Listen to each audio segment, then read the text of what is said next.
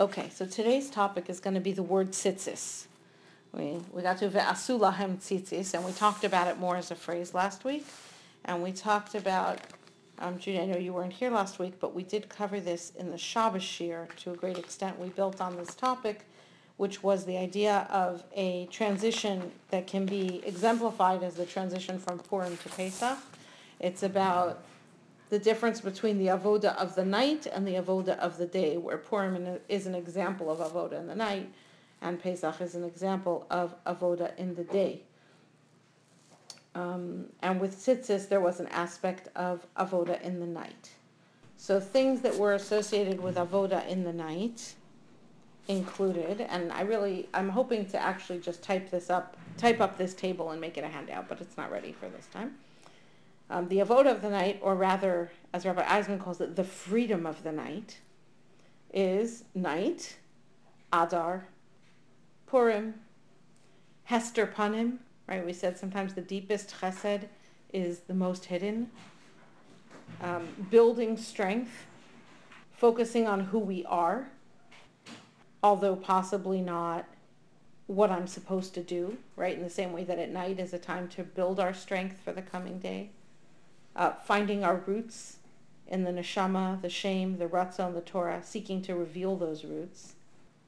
Emuna balelos, faith in the night, letting God run the world, trust. It's associated with the stage of redemption that is Geula, as opposed to when you get to the second column, which is Yitzia, actual going out. This is the redemption, which is still at night on Pesach, and they're still in Egypt, and yet they are redeemed. It's felt and seen mostly within ourselves, and it may be slow and take a very long time. It's a natural process. Associated also with the word Ra, with the avoda of the Yetzer Hara, right? All of these ideas together. The next column, which is Nisan, which is day, the freedom of the day, Pesach, Gilui Kvodo, revelation of God's kavod and Shechina, doing, accomplishing, doing mitzvos, a focus on what I am supposed to do, fueled by the energy that was accumulated in the night, mitzvos as hishtadlus, to be revealing God in the world. Lahagid baboker chasdecha, to relate, right, Haggadah, to relate God's uh, kindness in the morning. Yetzia, the actual leaving. Uh, it can be seen externally and experienced outside of ourselves as well. It's not only internal. It's associated with achishena, the quick. It can be quick, instantaneous, even above time. So matzah right? Is, that we'll talk about that more probably on Shabbos shears, and Tov, and together, of course, the night and the day form a whole day, and that's that's Kol. That's Tov Me'od. Vayar Elokim es Kol Asher Asa V'hine Tov Me'od. That's that's a whole day. That's a whole process, and that was associated with you shall remember the day of your leaving of from Mitzrayim, Kol all the days of your life. Okay, so that's what we talked about last time. And today we're going to talk about the word tzitzis, but it will tie back also to some of the things we spoke about before. so what does the word tzitzis mean? if you're going to say, speak to the Jewish people, and they're going to make tzitzis, well, what is it? So, of course, the way that we know what a word means is we see how it's used in other places. Okay, so one definition is based on a verse in Yechezkel where it says, Vayikacheni betzitzis roshi. And he took me by the tzitzis of my head. Now that is obviously not strings on your head. I mean, it is strings on your head, but the strings on your head are your hair. So it's like locks of hair. Okay, this is actually a basic definition. I don't know that it means dreadlocks, just locks, which would look like tzitzis, I suppose. Locks of hair.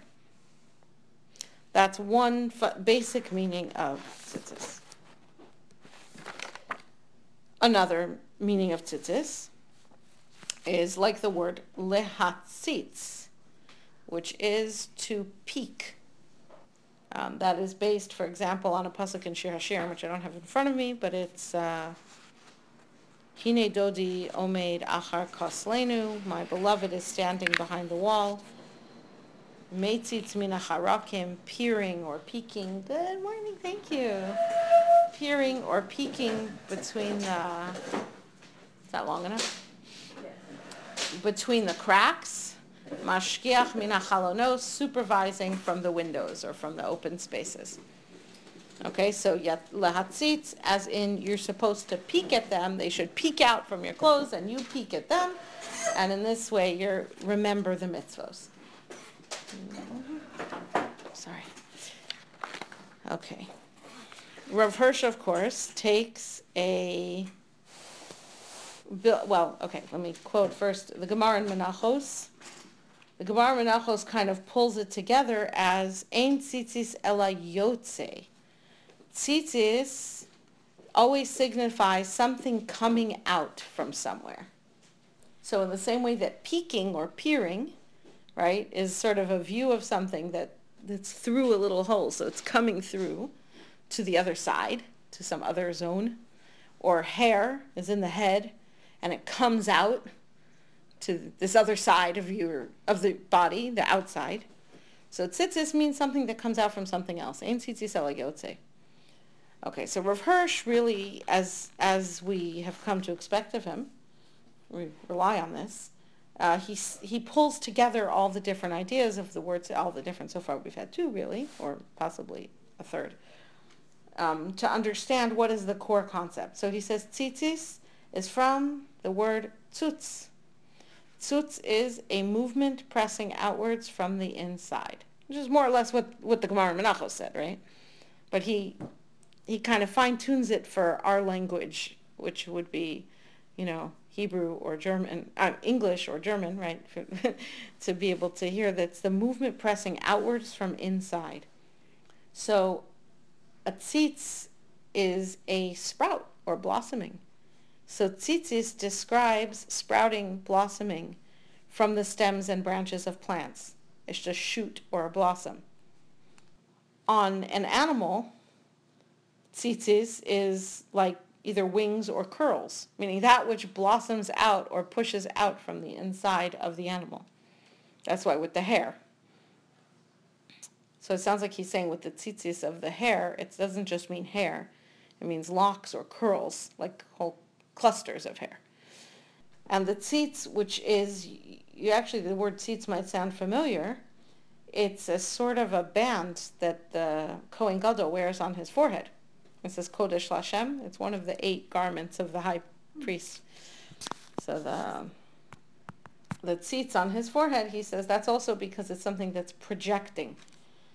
Like it's something from the, it's inside the head and now it's projecting outward from the head.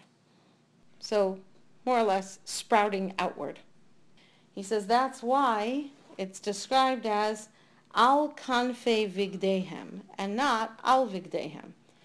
He says the tzitzis are described that you should va'asulahem tzitzis al kanfe vigdehem. You shall make for them sprouts, right? Al kanfe vigdehem on the corners or the wings of their garments. Why doesn't it just say make the tzitzis on the garments? Why on the corners or wings of the garments? He says that's why because they sprout forth from the garments. So the garment ends and that's more or less where the tzitzis begins. Because the whole idea of tzitzis is that it comes out, stretches out, sprouts forth from just within to the outside. That's the idea of it, flowing down and out from the corners. Okay.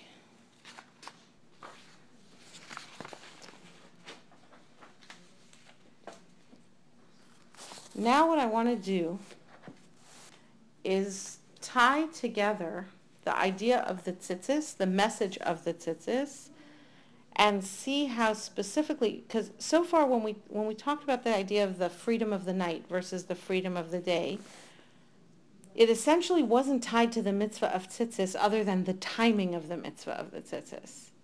Right? It was about, you know, do you wear tzitzis at night? Do you not wear tzitzis at night? And yet you talk about tzitzis at night.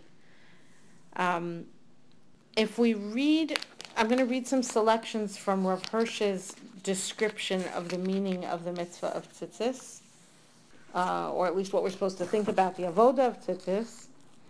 And I think that on the background of the, the freedom of the night and the freedom of the day, um, it will help us to understand, first of all, what tzitzis has to do with that, and second of all, how it fits in with Shema, in this place in the third paragraph of Shema, this whole idea of the avoda in the night.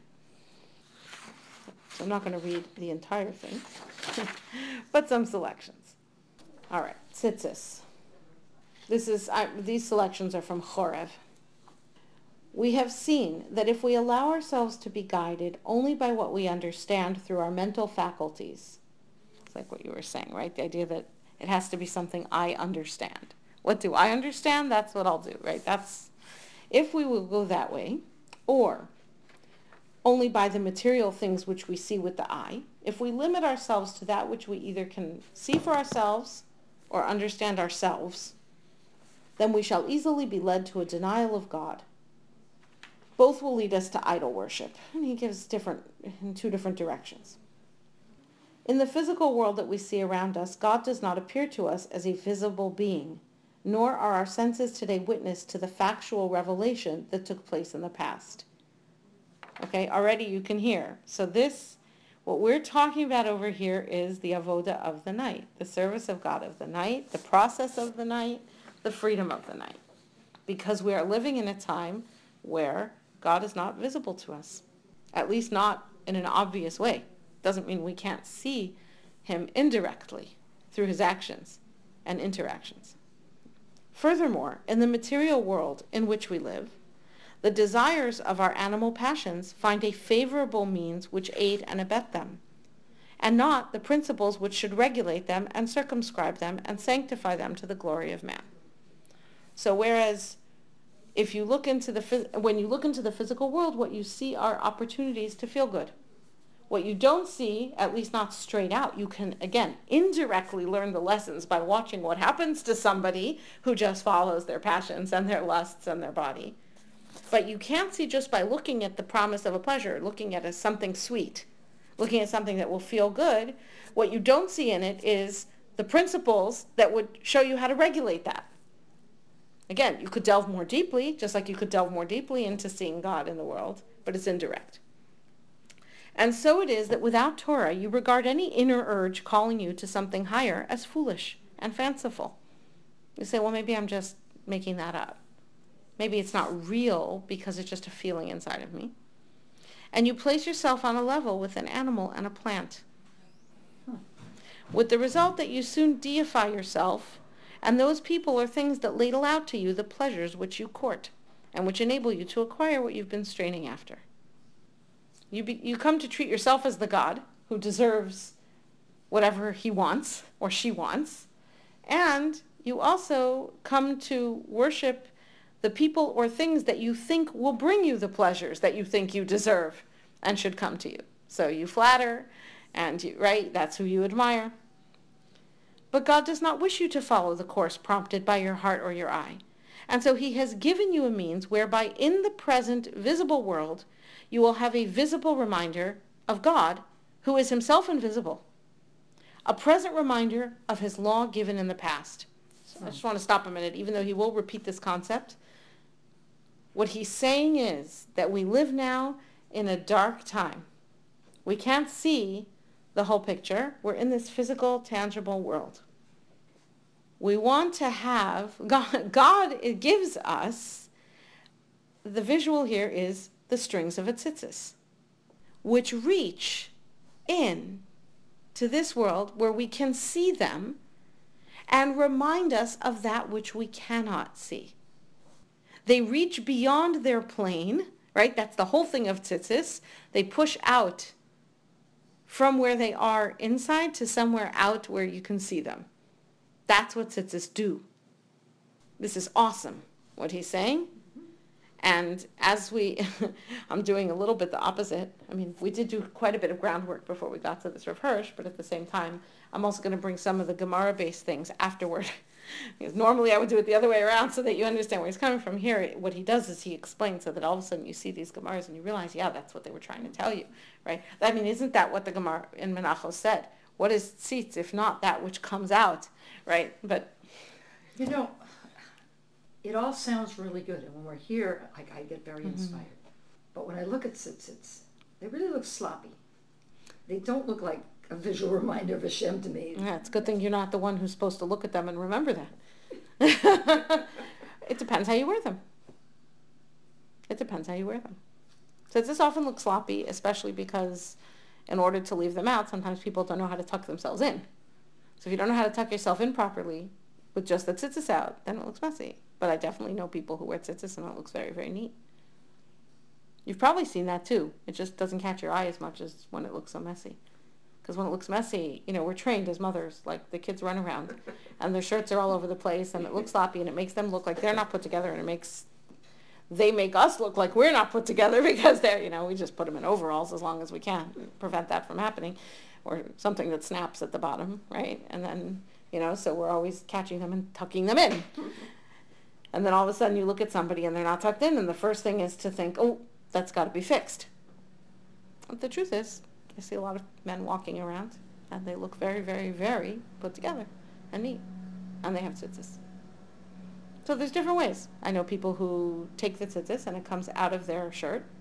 You don't see the edge of the shirt. The shirt is tucked in. The tzitzis are coming out and then they go into the pockets. So you see the tzitzis, but you don't see anything hanging loose. I mean, there's all different ways of wearing tzitzis. That's just uh, mostly is a matter of personal choice at some at some level once they're out. Okay, so he also indicated here, Rav Hirsch, one thing had to do with the visible versus the invisible world, right? The bringing into the visible world something we can see and look at. Another aspect of visible and invisible over here was past versus present, meaning that there's something, there's revelation of Hashem that's in the past, and it's the reason we can't see it now is because it's not a continuous revelation. But the tzitzis, in reminding us of the mitzvos, is a way of drawing not only from a sort of right now invisible world, but also invisible as in its past. But we can bring it forward into the now, which is kind of that idea of uzachartem, you shall remember. Something that's in your mind, but you bring it to the front of your mind, right? So tzitzis does that from that which is invisible to that which is visible, a present reminder of his law given in the past. It will also remind you that the animal within you strives only to find gratification in things visible and material, and that therefore your relationship with him who is invisible, your election by him who is invisible, and the word of the invisible revealed in the past have imposed upon you a higher obligation. In short, it is a means which directs your attention from the visible to the invisible and brings the past palpably before you into the present. And this means is tzitzis. It is called tzitzis from a root meaning to appear in visible form. To push out, right? It was there, but now it appears visibly. Okay, so we start to understand here already, against the backdrop of talking about freedom of the night and freedom of the day, you start to see where tzitzis plays a very active, uh, functional role in the process. It's also significant that the tzitzis have to be entwined in the corners of the garment. Right? It's not just that we wear tzitzis somehow, like, I don't know, like a belt of tzitzis or something. The tzitzis are part of a gar, they attach to a garment. And I don't know if he says it here, but he says it elsewhere. It's a four-cornered garment. It's like the Maharal will say, four. The four corners, always like the four corners of the earth kind of language, right? In other words, it means the described area. So that would be like the visible world versus the invisible world. And why the garment? Because when a sensitive eye and a sensitive heart of man wander out into the visible world and are then thrown back upon themselves, which is kind of the way he seems to always say, like when you then contemplate something internally, they find the human garment, the first visible characteristic distinguishing man from beast, reminding man of his superiority over brutishness and making him aware of the existence of the invisible one and his word. Right, we started by saying that the urges on the outside, what is it that you see in the physical world? What you see is the animal and what you see is the plant, right? These two areas of life that are out there. If you then look back upon yourself, the first thing about yourself that you'll see is clothing. If you look in a mirror, the first thing, or when you see a different person, the first thing you'll notice is their clothes, and that distinguishes them from the animals and reminds a person that there's something different that is expected of him than of an animal. What is that? Well, if those garments have something reaching beyond them, then that's, well, even if they don't, it's awareness of the existence of an invisible one and his word. The fact that people wear clothes is a reminder that there is a God and he has words, meaning he commands us. Because the reason we wear clothes is only because we violated God's word. People did not wear clothing originally, right? That we ate from the tree, and then we needed clothing. So the very fact that when we see a person, we right away see their clothing is meant to be, ah, this is a human. This is not an animal. This is a human who is, who is uh, aware and bounded by a God and God's word. And this recalls to him vividly God, human dignity, and the mission of Israel. The tzitzis will help you raise yourself above the world envision, envisaged by the senses and to dedicate the senses to the service of God who is beyond conception and invisible. Right? It's not that you're supposed to conquer your senses, it's that you're supposed to recruit them. Right? Don't go following after your eyes and your heart. That doesn't mean turn them off. It just means don't follow them. You got to be the leader, not the follower when it comes to your emotions and your actions. God set you into the visible world as a reminder of himself through your fulfillment of his word. That's a loaded phrase. It wasn't even the whole sentence. right? God put us into the visible world. That's the world of Asiya to serve ourselves, our lives are to be reminders of Hashem into the world. We, we're, we are a tzitzis into the world, so to speak. Because when you look at a human, even a malach can be that when they look at a human, they see a physical reminder of the fact that there is an invisible God. This is our extension into the world. This is why, by the way, this, this is not why, by the way. I have a theory which I have not fully been able to prove. So it's purely speculative and it's just me speaking.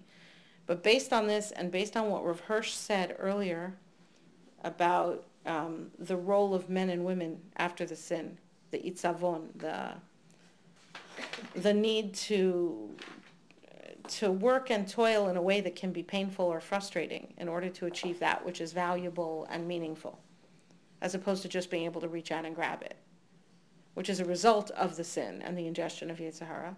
So he taught, he says over there, what, what is it, like it says, with both of them, Hashem says the word like itzavon, that you'll have that result. But with the woman, it's harbe arbe itzvonech. It will be your itzavon and it will be greater in some way. And what's greater about it is, what? That with difficulty you will bear and raise children. And he talks about how that's because her, her own self, her own body, has to be used and dedicated into the continuing, ongoing um, development of mankind. Now, on the one hand, that's, that's a very great thing. And Adam himself takes comfort in the fact that even though he's going to die, mankind as a whole will become immortal because the woman will have the children. So on the one hand, it's a deeper role in immortality. But on the other hand, it's much more difficult because your body itself has to then be devoted to the cause. Right?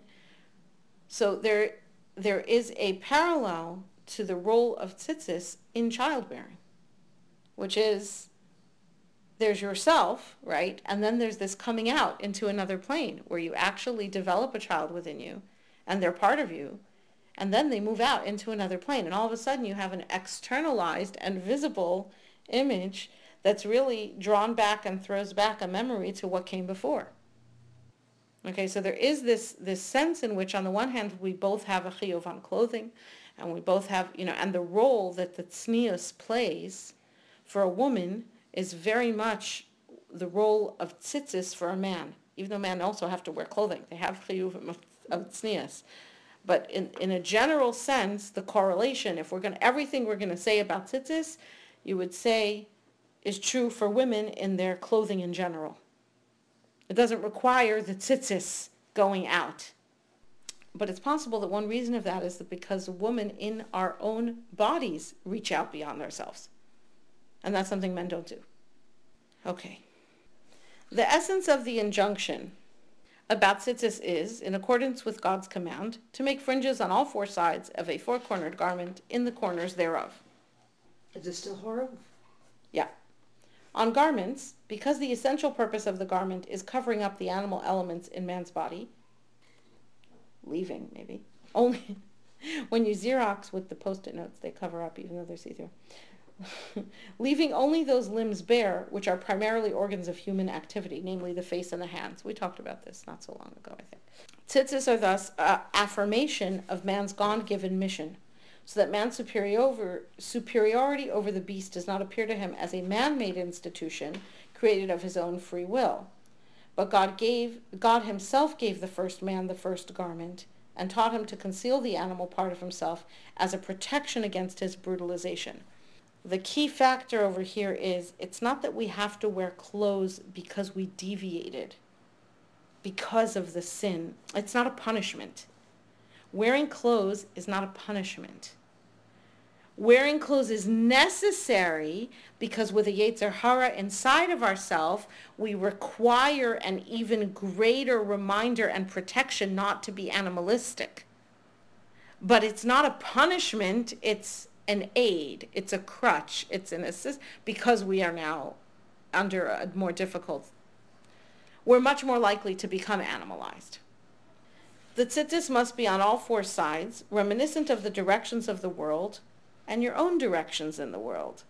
So that when you, he's saying it's relative to where you're standing at all times. When you look at tzitzis, the four directions, it's your world. It's not just the world in general. So when you glance to the east or the west, the south or the north, you have in mind God's law. The purpose is to remind the eye, which perceives that which is present and visible, that those things which are invisible and past and which exist beyond the ken of what is visible and present also have reality. To achieve this more completely, there should be in the tzitzis, according to the injunction of the Torah, threads of Techeles wool, which remind us in color and in name of the invisible. And he, he gives some explanation of why that's so. Let me, I just want to make a, a note here, sorry.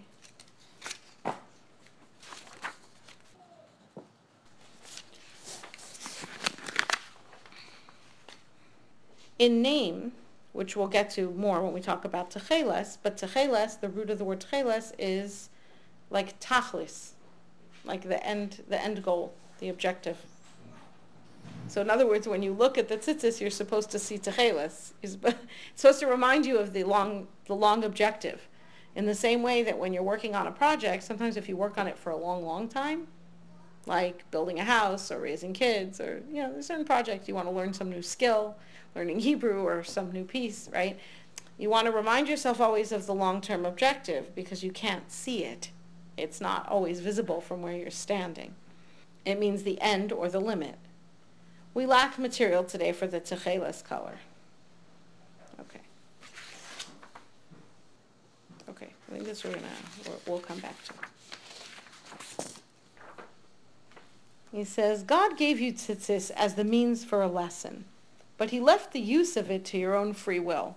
Right? We spent some time on this idea. Hmm. The idea that, you know, tzitzis it's not that tzitzis are optional, but the beged is optional, right? He pledged you, when you wear a garment with four corners, to provide it with tzitzis, but left it to you whether or not you wish to wear such a garment. Probably so that you should first feel the need for it yourself and so grasp the means with all the more joy. Does that sound familiar? We talked about that idea on Shabbos, right? The idea that when you have a question and then you get an answer, the answer has much more power and impact than when you just learn something and you didn't have the question at all. Sorry. Yitzchak, Pesach, Inyan Lamed Zayin, uh, Yud Zayin, Yud Zayin. Uh, that quote, he's quoting there, that's a quote. That was the Pachad Yitzchak quoting the Maharal on questions and answers. Okay. You should first feel the need for it and so grasp the means with all the more joy, rendering it more meaningful to you at all times. What that means is that for a person to really love and appreciate tzitzis or tznius, right? It all applies across. The person has to feel that they want very much help in controlling their animalistic nature. It, it, it, comes from the person realizing that they have a need, realizing they have a problem, and saying, what on earth can I do to get control over this? And then Hashem comes and, and says, look, here's tzitzis. It is more meaningful to you at all times. Who would not rejoice that the precept itself was given to him as a cogent help? Who, conscious of the battle with sensuality and his own sensual nature, would not grasp the staff which stands by him in the battle, and directs his glance upwards and upholds God and virtue for him. But it only comes if you see it that way, right? It, uh, when a woman dresses in a tzniistic way, because everyone says you have to do it, that's beautiful. But when a woman looks out and she sees the way people sometimes look at women, and she says, I don't want to be involved with that. I don't want a part of that. I don't want to have to deal with how I react to someone looking at me that way. What can I do? Oh, here's what I could do. And all of a sudden, I'm so grateful for the help that was extended to me. Well would it be for us if custom permitted us. She's saying it doesn't. at least not for, for Jews in Germany at that time if custom permitted us to wear in the whole of our daily life an upper garment in which tzitzis became obligatory. He says we wear a talus on the outside and we wear our tzitzis underneath with only the tzitzis sticking out. He said, but wouldn't we dance with joy if we suddenly came into a cultural environment in which it was appropriate way of dressing to put the tzitzis on top? Where we could really see it all the time, the whole thing, garment and tzitzis. He's saying you have to turn around in our mind. Like, we think we want to hide it, and how much can we hide it? Now, he's not saying that a person should wear his tzitzis on top. He's saying, no, no, no, we can't do that. He's saying, but, but we should be thinking about it in the opposite, that I want to reveal as much of my tzitzis as I can to myself. Not that I'm trying to hide them from anybody. For probably, it's more than that. I say, well, it's fine when I'm inside the house, but when I go out and I want to look respectable, right? He says, probably nowhere do we need the lesson of tzitzis more than exactly in our working life. When things sensual are around us, the milieu of our activities is the gross earthy world. The aim of our strivings is prompted by a concern for things sensual in nature. We're out there working because we need the money to eat and to buy clothes. Like we're working for something tangible and and and materialistic, and that's okay. But isn't that exactly when we need the tzitzis? Let alone that we're outside of the environment that we have so much control over, like in the house where you have your mezuzah. Just as for other reasons, tefillin, instead of being an accompaniment for the whole day, are now limited to the time of divine service. Right? Tefillin, really, people used to wear them all day. Nowadays, it's pretty rare. It's very rare. So also tzitzis remained in its full significance upon the upper garment only during divine service, meaning a talus, as a permanent accompaniment only on the undergarment. Who, after having pondered the significance of tzitzis, cannot apprehend the meaning of the pronouncement of our sages? He who observes the duty of tzitzis well will reach to behold the face of the omnipresent God, will be makabel pnei hashchina. Wearing tzitzis is one of the categories of people who will be mekabel pnei hashchina. Okay. We're going to go on on beyond zebra. Okay.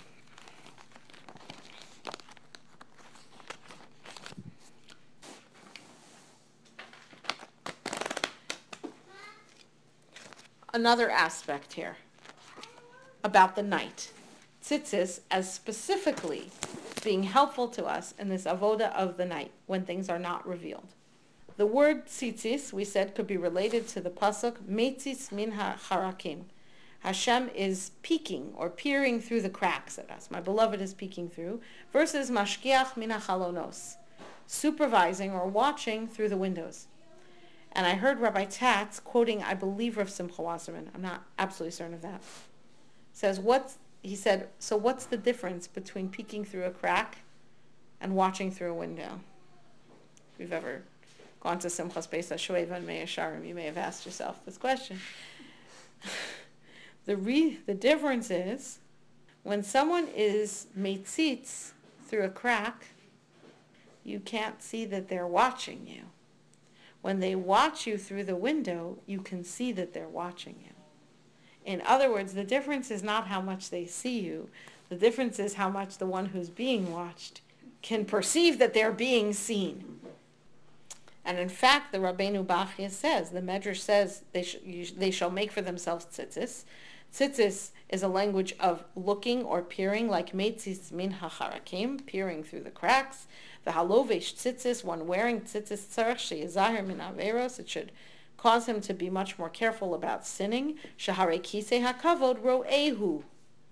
Because when we say that the tzitzis reminds us of the sea, the tchelas color reminds us of the ocean, and the ocean reminds us of the sky, and the sky reminds us of the kisei hakavod. It's like walking up to a crack and realizing that God is actually, the kisei hakavod actually has a line of sight on you. right? Just that you didn't see it. It was invisible to us. And the tzitzis reminds us to follow the string back. Okay. The Chafetz Chaim points out that it says about the tzitzis that you see them and you'll remember all the mitzvahs of Hashem so that you can do them. He says that's very nice if you know what all the mitzvahs are. But what good does it do somebody to remind them of all the mitzvahs if they don't know all the mitzvahs? So he suggests that it's a good idea for everyone to at least learn through a sefer like Mitzvahs Hashem or Sefer Haredim, meaning a, a, list at least. At least look through a list of all 613 mitzvahs so you have some concept of what they are. Then it could remind you. He says like a shopping list. What good is the notes for the list if you don't know what the things are? Okay, so that, but you know, in other words, that which is there but not within sight. So if it's going to remind you of the mitzvahs that are, are in there in your mind but not within sight, well, that works better if there's something in there in your mind to remind you. All right, now this Gemara is a Gemara in Avodah Zarah, Daf Gimel Amud Beis. Amar Reish Lakish. Reish Lakish said, Kol ha'osik batorah balayla. It's amazing right? Whoever t- works in Torah at night, the vote of the night. Hakadosh Baruch Hu Moshech alav chut shel chesed bayom. God extends out to him a string of chesed by day. As it says, by day God shall command his chesed upon you, and by night. And Reish Lakish explained, Kol ha'osik b'Torah ba'olam hazeh, hadome lalayla, it means one who is busy with Torah in Olam Hazeh, which is like night. HaKadosh Baruch Hu Moshe Chalav Chut Shel Chesed Ba'olam Haba Hadom Elayom. You know, lest we think that I was pushing this mushal too far. Okay. So the Tzena Urena, I believe, is connected to this Gemara. Now I don't see that I wrote that it was connected, but okay. The Tzena Urena, which is a classic women's summary commentary on the Parsha according to the Medrash, was written in Yiddish originally. And women used to read this. That was kind of their Torah learning for a lot of years, for a lot of women. Gives a mushal. A man falls overboard into the sea. The captain of a ship throws him a rope and says, hang on to it. It'll save you. So what's our attitude about hanging on to the rope? It's kind of reminiscent of what Rav Hirsch said, right? That maybe the reason that there's a degree of optional in the mitzvah of tzitzis is so that a person should feel the need for it and then grab hold of it with love and excitement and thankfulness and gratitude for it. And really, that chut, that string of the tzitzis, is the string of chesed Hashem sends down to one who is toiling in the night, who keeps working in the night. And this is the string of the captain who throws him a rope and says, hang on, it'll save you. Right now, the guy who's overboard doesn't need tons of encouragement to hold on to the rope. What if it takes a long time to pull him up and his arms are getting tight? He might, you know, might say, hang on, hang on, don't let go. Because even though you feel like you're adrift in the ocean, as long as you're holding on to the rope, so did man's soul fall overboard from beneath the Kisei HaKavod into this world. Drops down like a line. I don't know what the image is, you know, the way like the spider's web drops, drops down. And God tells us, hold tightly to my commandments and you'll stay alive in this world and in the world to come. This is the meaning of the verse, Hashem chafetz leman tzidko yagdil Torah v'yadir. God desires our righteousness. He wants us to be, uh, you know, righteousness over here could also be like found found correct in judgment, like that when we're judged, we're found to be the the righteous party. And so he strengthens Torah and makes it strong. So when we hang on to it, we're holding on to a strong rope. Which means this mashal, which is like a simple mashal, the rope it goes overboard and you're hanging on to the rope, but it's really a very deep idea. This is something we we started talking about really more Purim time with Esther and the, the need to hang on to the shame, to the source of neshama, above all else, essentially, is that the tzitzis, and specifically the tchelas color, right, reminds us of the sea. The sea reminds us of the heavens. The heavens remind us of the kisei hakavod. In other words, this is to remind us where we come from and that we are connected. We are holding tight to a string that connects us all the way up to the kisei hakavod. So as women, we should probably be making sure that the men around us, as much as possible, we should be saying, would you mind wearing your tzitzis out? There's no reason I can't get that image too from the tzitzis. There's, um, in, in Parshas Vayetze, when Yaakov comes to the place of the Beis HaMikdash, right, and he falls asleep and he has this incredible dream prophecy, this prophetic dream with the, the sulam, the a ladder with its feet on the ground, the head in the heavens, and the malachim going up and down. And he wakes up and he says, Achen yesh, yesh Hashem b'makom hazeh. In truth, God is in this place. Va'anochi, and I didn't know. Anochi lo yadati, I didn't know. There's another way of reading that. This is not my way, but I don't have a note here of whose it is, I'm sorry. Is Hashem is in this place, va'anochi lo yadati. But my anochi, I didn't know. That I hadn't realized. I hadn't realized that over here, this is the place where you can reach straight to Kisei HaKavod, in this special place of Har HaBayis. You also reach my neshama from here. My neshama is in that place. That Kisei HaKavod, which is where our tefillos get sent, this is where my, my soul is rooted, my anochius, my most spiritual self is rooted here, my neshama. So the lifeline of mitzvos, it's interesting. The tefillin are described as hakana. On, on the tefillin, you should put a psil techeles, meaning the strings, they're sometimes called chutim, strings, of tzitzis. Sometimes they're called ptil. A ptil is a wick, right? It's a string. The psil. It's the same word that's the root of tefillah. Okay, hmm. this is the string that connects us straight right? The lifeline of mitzvos is a literal lifeline. It attaches me, it holds me and attaches me to the roots of my soul at the Kisei HaKavod. Now, kind of going back to what Rav Hirsch said, I just want to want to read it again in that light, this, this line here.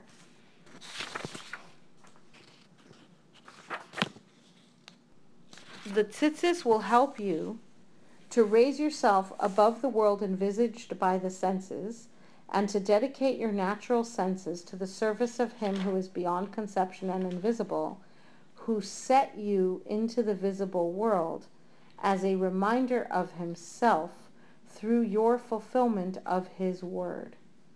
The mitzvos are the way that we reveal Hashem in this world.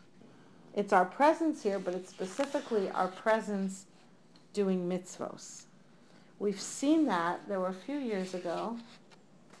There was, I think, a couple years ago, we saw in the Parsha Shiur in Or HaChaim where he talks about God's name, where the Yud and the Hey at the beginning correspond to the upper levels of the world, the spiritual side of the world, and the Vav and the Hey correspond to the physical side of the world, levels of the world.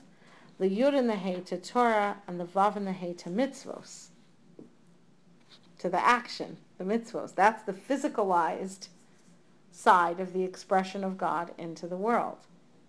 Amalek, right, is Yad al Kes Ko, and it's God's name only with the Yud and Hey, because the Vav and Hey is not fully revealed. Since the time of the Yetzer Hara entering us, the Vav Hey of, the, of mitzvos, which is the physicalized expression that reveals that God is the King of the world, has not been fully realized. Okay, and I think we will close with one more thing. This is um, a little piece from the bit that we did about Amira Ne'ima. We said, Vayomer Hashem El Moshe Lemor, and it was twice with the word Amar as the root, rather than Vayidaber Hashem El Moshe Lemor, and that this was a pleasant way. And we talked about the idea of Amira Ne'ima, looking for, looking to grow through finding the pleasant, um, the pleasant, enjoyable part of the mitzvos, rather than saying, well, I should be doing that, and I should be doing that, and I'm so bad for not doing it, to say, well, I should be doing it. What is it about that that I do relate to? What aspect of this mitzvah does excite me? Is there some way of doing it that would make me feel excited? And, and tuning into that as a way of getting in. Without question, this is from Rav Ruvain Leuchter's book on tshuva. Without question, the search for the Amira Ne'ima in mitzvos can present a difficult and even daunting challenge. However, a special measure of siyata dishmaya, of heavenly assistance, is reserved for those who are engaged in the work of teshuva. The Midrash teaches that Hashem receives Baalei Tshuva through a special tunnel that he digs under his Kisei HaKavod. We're back to getting up to the Kisei HaKavod. Yeah? The implication is, by the way, that's an image that's a very powerful image. You know, comes Yom Kippur time, it doesn't only have to be at Yom Kippur, of course, but comes Yom Kippur time. And sometimes there's certain sins where we feel like, how can I do tshuva? Maybe Hashem won't even listen to me on this, right? If, to have the image that you can dig a hole, you can force your way and create a tunnel to get through is a very, very powerful and useful image. The implication is that a direct and unobstructed path is available to those who are genuinely struggling to return to Hashem. According to some sources, this tunnel is none other than the upper opening of the letter Hey, described in Tractate Menachos. Okay, so this idea that the letter Hey corresponds to tshuva, and be, why does the hay, the Gemara says, why does the hay have two openings? I'm sorry, I didn't bring this source. Uh, I know that it's quoted in English in the world of the wisdom of the Hebrew, in the book, The Wisdom of the Hebrew Alphabet. Right? Why does a hay have two openings? Because there's one that a person may fall out of, but there's always one open that he can climb back in. So he has in this book, he, he talks about, you know, and why are those two, two different openings? Why can't you climb back the one you came in? And he says there's a higher level opening is the one you come in. It's easy to fall out the bottom. It is harder work to climb in, but it's a higher level opening and it's a more meaningful opening when you climb in from the top because this is the opening of Amira Ne'ima, of finding the pleasant aspect of mitzvos. In light of the approach to teshuva that has been outlined in this chapter and through the combining of the two Talmudic passages mentioned above, we can summarize as follows.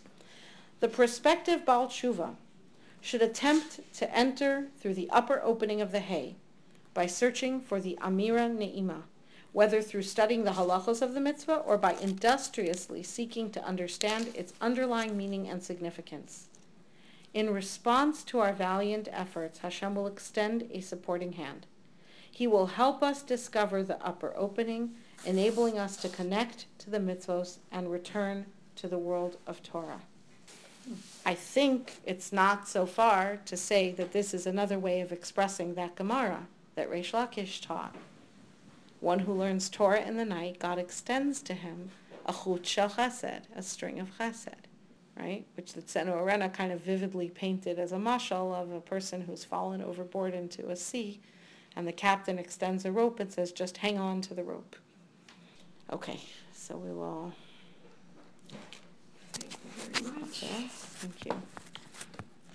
Thank you. This topic will show up again as we go into Pesach, of course, with mitzvos and so on. Are you meeting next week or too close to Pesach? I'm not sure. Hopefully, yes. I would say it's a 90% chance that yes, we'll have shiur next week. it's a question of the preparation time, not so much the delivery time. Okay. All right. this is this last last thing that I have on a note in the beginning and then forgot to say, which is what the importance of this idea as the third paragraph of Shema. Again, like why are we dealing with the avoda of the night over here in the third paragraph of Shema? The avoda of tzitzis, which is the avoda of the night, which is the avoda of teshuva, right? Which is a different kind of darkness, right? I'm, I feel that I'm in a place of darkness because of my sins. How do I get back to the light? Is the place of tzitzis. It's the place of trying to transition out from Purim to Pesach, so to speak. Because if you look at where we are, we started with Ve'ohavtois Hashem Okecha, and that's all light. We love Hashem, and it's everything's clear. And in Vehaya Im Shamoa, there's a fall through the attraction, through the, the abundance of food and the abundance of plenty, we came to forget that we were dependent on God we turns away from him. And God says, here's how you come back. This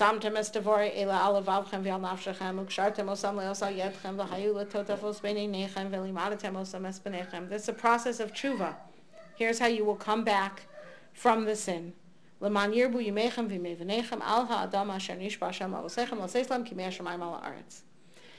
we talked about with tshuva that there are four key steps to tshuva. There's the final step in tshuva, which is not required for tshuva to be perfect. Because the main thing in tshuva is changing your will, right? That you want it to be different. But the ultimate tshuva really happens when a person is faced with the same test and passes. That is sort of the proof in action that the tshuva was complete. And this is really where this avoda of the night comes in. It's the what can I do to set up for myself so that when push comes to shove, I remember. I remember that which is not at this moment visible. I remember that how I felt in the past, but might not be feeling right now in the present, right? That the purpose of the tzitzis is to help us bring that which is not visible, either in time or in space or in light or in spirituality, and bring a thread of it into something that is right now so that we can trace that back to its root and know that there's something else beyond that. That is really this aspect of the night. That is the avoda of the night. Right? Where I don't see it, how do I bring the light into the place where it's dark? And of course, as we'll see as this paragraph goes on, all of a sudden this avodah of tzitzis turns into Yitzias Mitzrayim. It becomes broad daylight. I mean, it's literally the process of getting us back to Revelation. Ani Hashem Elokechem, asher me'eretz Mitzrayim lelokim, Ani Hashem Elokechem. It's right out there. But it's not right there at the beginning of the paragraph. It's right out there as you go along. And this, again, is part of why tzitzis, as the source of Yitzias Mitzrayim every day in Shema, and what is its placement here, and why do we read it even at night when tzitzis themselves are not chayiv at night? It's really all, they're really all different angle reflections of the same idea.